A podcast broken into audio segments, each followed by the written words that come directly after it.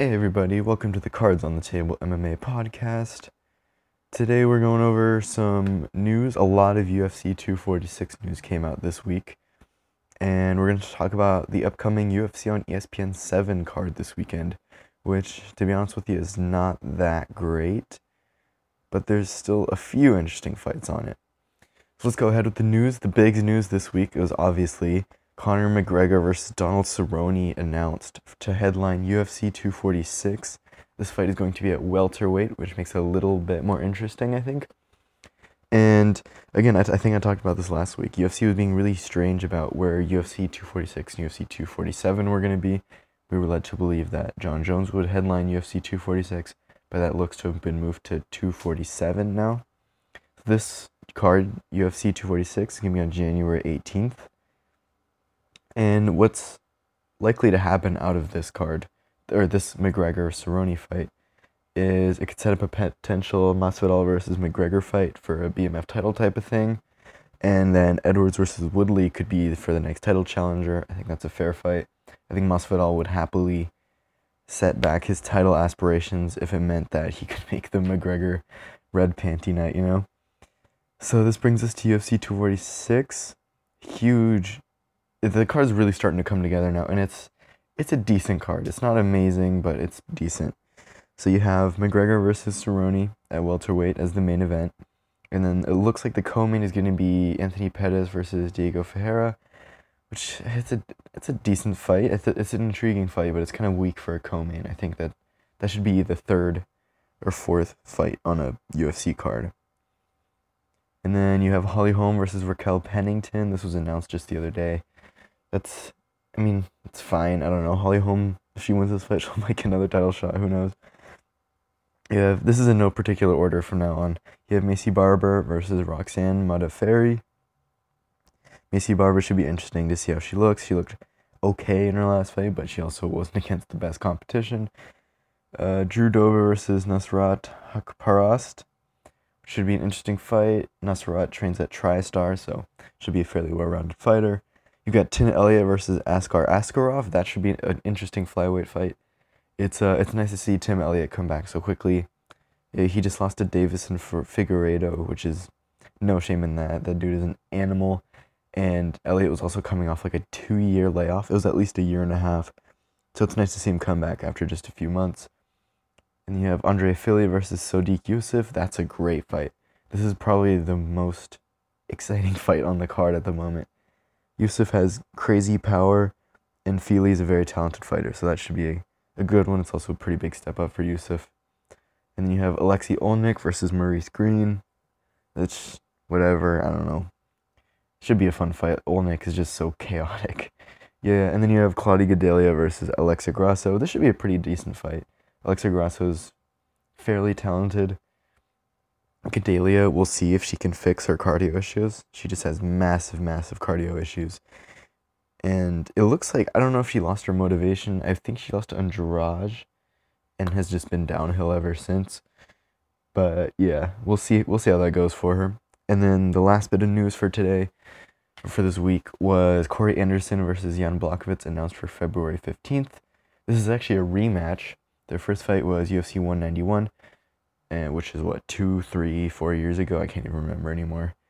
Um, this will obviously be a number one contender fight for light heavyweight. Leaves a little bit in the it leaves Anthony Smith's future a little bit in the air because he doesn't really have anyone to fight right now, and he's probably still one shot or two shot two fights away from a title shot. But their first fight, I honestly I never watched the first fight before, and I was thinking it was just going to be a boring fight because neither of these guys are particularly exciting. But after a competitive first round, Anderson beat the shit out of Blachowicz, and all judges gave rounds two and three as a 10 8 for Anderson, which is crazy. So on the scorecards, I think it was 29 25, 30 25, and 30 25, something insane like that. And I watched some highlights of the fight, and it looks like Anderson just mauled him and just yeah, just stayed on top the whole time and just smashed him with elbows. I don't know if you can expect this fight to go the same it was a long time ago. And neither neither of these guys are particularly exciting, which is why I expected the first fight to be, you know, pretty close, 29-28 decision for one of them. But apparently Anderson just destroyed him. So will it be, it'll be interesting to see what adjustments Jan makes. Again, he's much older now, much more experienced, and he's coming off that win over who did he just beat? Chris Weidman? No, Jacare. Sorry, against Jacare. So. Anderson coming off that win over Johnny Walker. We'll see if he can carry that confidence with him. But yeah, that's to do it for the news week. Again, a lot of UFC 246 news and not much else. There were a huge amount of fighter of fight announcements again. But these are the main ones I would say to be concerned about. UFC 246 is coming together. I would like to see one more higher end fight added. One more top 10 or at least top 15 matchup I think would make this card more interesting. Though again, there's still some pretty interesting prospects, and McGregor's on it, so it'll sell well. And I think they kind of know that they don't really have to stack the McGregor cards that much, as much, just because he's by far the biggest draw in the sport right now. So yeah, that's gonna do it for this week's news. Uh, we'll go into UFC on ESPN seven, finally ending the two week drought. Um, I wanted to keep uploading the podcast just because you know, we're only seven. This is what the seventh episode. Yeah, seventh episode, and I wanted to stay active. I don't want to take a two week break, so it's nice that we're not on the break anymore. But honestly, this card just feels like getting off your thirty minute break at work, and your boss tells you to replace the urinal cakes. It's like at least you're back on the clock. You're making money, but at the same time, this card is pretty shitty. Will, but there are some interesting fights. There's a few interesting fights. It's not just all terrible. You have Tim Means versus Thiago Alves, which is obviously a welterweight fight on the. This is headlining the prelims. This was the only real interesting fight on the prelims to me. Both of these guys are about 36 years old. I think Means is almost 36. Alves is over 36. Combined age of almost 72 years old. And neither of these guys are on hot streaks. Means is two out of his last six, coming off a win over, coming off a loss over Niko Price, I believe. So yeah, he's two in his last six. Alves is two of his last seven. And they've not been fighting bad competition. They've been fighting top 30 guys. But Alves has been on the decline for quite some time. He fought GSP way back in the day, pre USADA. and Tim Means is just older. So it's an interesting fight just because they have some name value, but it's just, this probably will not be a very exciting fight. You have Rob Font versus Ricky Simon. This is a bantamweight fight. Ricky Simon coming off the loss to Urijah Faber, with Urijah Faber making his return. Fairly limited fighter, um, but they both are fairly entertaining, and it's bantamweight. Bantamweight fights are always exciting. And you got Cody Stamann versus Yadong Song. That's another bantamweight fight. Both guys coming off. Actually, this was interesting. Both guys were coming off wins over the same guy, Alejandro Perez.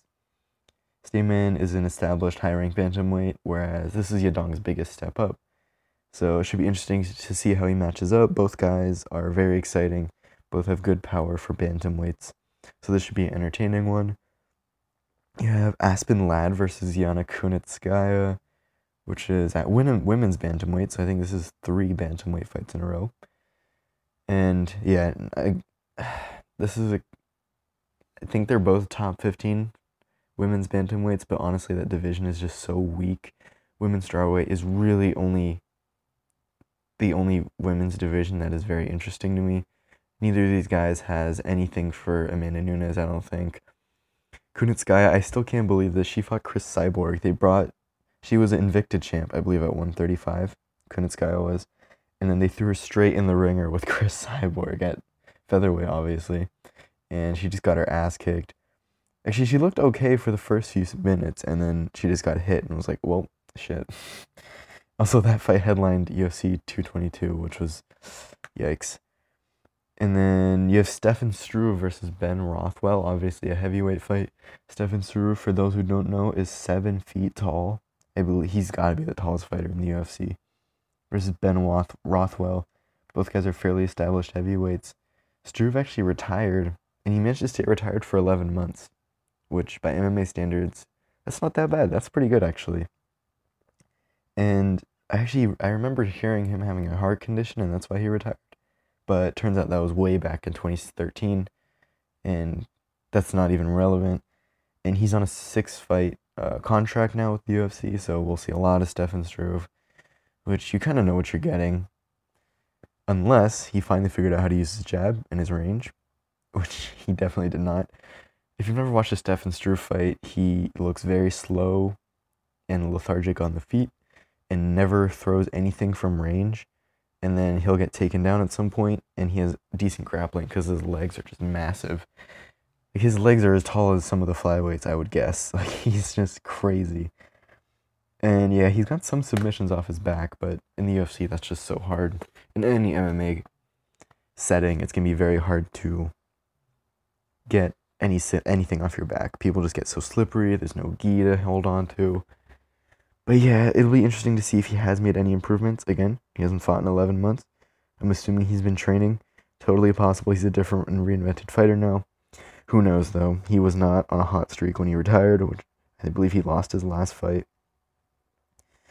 Uh, Rothwell is an a one of those aging heavyweights. He's part of the old guard, and I think he popped for steroids a few fights ago, and had went on a long layoff or got suspended, and then he's been back and he is on a three fight losing streak, all by decision, including a convincing loss to Arlovs- Arlovsky in his last fight. And that's not something that has aged well. And yeah, I don't know. This probably will not be a very exciting fight. And then in the co-main, believe it or not, this is Cynthia Calvillo Calvillo versus Marina Rodriguez, women's strawweight contender fight. I already talked about women's divisions unless it's straw weight. Or this is straw weight, sorry. I thought this was flyweight for a second. Both these women are top 15 straw weights, and I don't know too much about either of them. I'm not going to pretend to know too much about either of them. Uh, this fight is almost assuredly going to a decision. Yeah, so I'm not going to pretend to know anything about this fight. In your main event, you have Alistair Overeem versus Jairzinho Rozenstruik at heavyweight. Now, usually, I'm not super into heavyweight fights heavyweight heavyweight is just so slow and not nearly as technical and just so boring a lot of the time. But this fight actually kind of interests me. Um, it's kind of shitty as a main event. Jairzinho is replacing Walt Harris. Obviously, Walt Harris is going through a lot of personal issues right now, which I won't go into details, but essentially his daughter went missing, and we now know that she was kidnapped and murdered. So is it's a really tragic situation. Um, it's good that Walt Harris isn't fighting because he probably needs time to process that. Again, if you want more information, just look it up. It's been very publicized and looks like they're going to face justice, which is good. They already had a record, but anyway, we're not going to go into that too much. We're going to focus on the fight here. So, Rozenstruik is going to replace Walt Harris on short notice and he has just been on an absolute tear through the UFC heavyweight division. All three of his UFC fights have been won by KO. He hasn't seen the third round yet. Two first round knockouts, including a first round knock or yeah nine second knockout, which is crazy. Um, just came off a KO win over Arlovsky, which we just talked about. That was episode two or three, where I mentioned Arlovsky's chin was just shot. But Rozenstruik, he's also been knocking out people moving backwards with like jabs and short hooks he hasn't even been hitting people hard. He just has the touch of death, which when you're facing Alistair Overeem, that's a very big advantage because Alistair Overeem, I looked into his striking defense. He has okay striking defense. He, I think it's the ninth best in the heavyweight division. Nothing to gawk at, but it's not terrible. But when you're facing someone with Rozenstruik's power, with Overeem's chin, I mean, even when in his prime, Overeem did not have a great chin. That's bad news. And this, I don't know, this fight kind of reminds me of a eh, Silva versus Adesanya. This is sort of a passing of the torch type of fight because Alistair Overeem came from a kickboxing background. Obviously, he's ex- one of the best strikers in MMA history as far as decoration. And Rozenstruik also comes from a heavy or from a kickboxing background, has a very good uh, kickboxing record. And so, this sort of thing, if Rozenstruik beats Overeem, he kind of takes that torch from him. Uh, the difference between these guys, though, is Overeem has a much much more MMA experience. Rozenstruik has nine MMA fights. This will be his tenth. This will be Overeem's sixty third MMA fight. This is one of the biggest experience discrepancies I've ever seen. And Alistair Overeem has almost twice as many losses as Rozenstruik has wins. That's that's the type type of thing we're talking about. Other thing is Overeem is a pretty decent grappler. He's worked very well, worked where he's uh, improved his grappling ability very, quite substantially. He was always a decent grappler, good submissions, though he hasn't had a submission since 2009. But he is a decent wrestler, and he does show it. He does use it every once in a while. And Rozenstruik's takedown defense has not not looked very good against against actual man baby Junior Albini, which was his first UFC fight, I believe. He he got taken down at least twice. Had a very strange, just looked like he didn't really know what he was doing. He would fight for the underhooks and then sort of stop. Like he wouldn't do anything with underhooks, just hold on. And I don't really know what he was waiting for. But um yeah, so then he was getting thrown around basically by May again man baby junior Albini. It's just so strange. His body type is so strange. And again, this it was, that was his first UFC fight, but that was only 10 months ago. And this is a potential issue with pushing guys up the rankings too quickly. And you see this with guys like Darren Till, who don't have the best striking defense, and then get get pushed up the welterweight rankings, and just get destroyed by Tyron Woodley, and then Jorge Masvidal. And this could be this could be another fight where that is the case. Again, this was only ten months ago, where Junior Albini, a guy who very few people have heard of, is throwing you around. And again, Rozenstruik came back and got the knockout in the second round, but still, if Junior Albini can take you down and threaten you with submissions, I mean, he threatened him with a Kimura, I believe, at least twice, and an Americana, maybe even, and he had the back as well in the first round, if I'm remembering that correctly. But yeah, I think Overeem probably won't sub him because Overeem hasn't had a sub in ten years. Doesn't mean he's not capable of it. You know, he doesn't just he doesn't just forget how to do a guillotine, but I think the threat of the submissions will be more helpful to Overeem than actually going for the submissions, especially at heavyweight. Guys can just do stand up jitsu like, like Derrick Lewis does and just get out of stuff. So I think it's better to threaten it, to use it to keep them down. And that seems to be a general theme in MMA guys like Colby Covington use that, where they just hang onto your neck. Or Khabib does this as well, that type of grinding style. I'm not saying that Overeem will use this, but it, it would be smart of him to do so because it means you can't just put both your hands on the ground and stand up when your opponent has your has one arm under your neck. You can't just put two hands down unless you're Conor McGregor. anyway, yeah. So uh, Overeem can wear on him. We don't know if Rozenstruik's power will carry.